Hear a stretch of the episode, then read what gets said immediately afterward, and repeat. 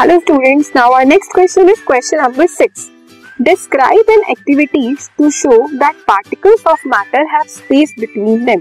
आपको एक एक्टिविटी बतानी है जिससे आप ये बता सकते हो कि जो हमारे पार्टिकल्स हैं मैटर के, उसके अंदर क्या होता है, स्पेस अवेलेबल होता है. तो एक्टिविटी करते हैं. आपने एक बीकर लिया, ठीक है, बीकर कोई भी ले लो किसी भी साइज का. सपोज आपने 100 ml का बीकर लिया. Take up 100 ml beaker and fill half the beaker with water. आपने उस बीकर को हाफ फिल किया. 100 ml का है तो आपने 50 ml उसके अंदर फिल किया. Okay, next mark the level of water. उसके ऊपर मार्क्स बने होंगे ना बीकर के ऊपर, हम देखते हैं कि 10, 20, 30, 40, 50. तो आपने 50 तक फिल कर दिया. उसे हाफ 50 है, 50 पे आपने फिल कर लिया और आपने रीडिंग को नोट कर दिया कि लेवल वाटर का लेवल किस रीडिंग पे है.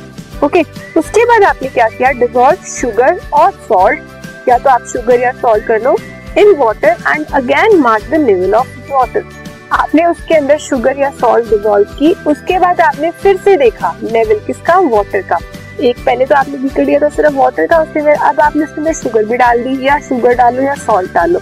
फिर आपने उसे डिसॉल्व किया. उसके बाद आपने फिर से लेवल नोट किया. तो आपने जो नोट किया उसके बाद क्या हुआ, there is we will observe that salt dissolves in water and there is no change in the water level.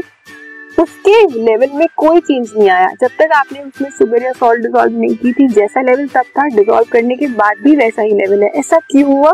Because the particles of salt get into the spaces between the particles of water.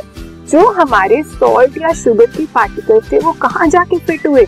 जो हमारा water है, water liquid है, liquid के अंदर particles है, उन particles में कुछ स्पेस है, तो वो जो शुगर या सॉल्ट है वो उस पार्टिकल में फिट हो गया क्योंकि वहाँ स्पेस था, इसलिए उसका लेवल इंक्रीज नहीं हुआ, वो सेम लेवल पे रहे. तो इससे आप क्या इंफर कर सकते हो, आपका क्या कंक्लूजन आया कि जो आपके पार्टिकल्स होते हैं मैटर के, उनके बीच में स्पेस होता है.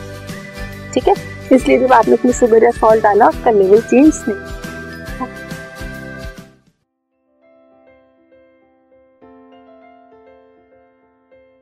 This podcast is brought to you by hub hopper and Shiksha अभियान.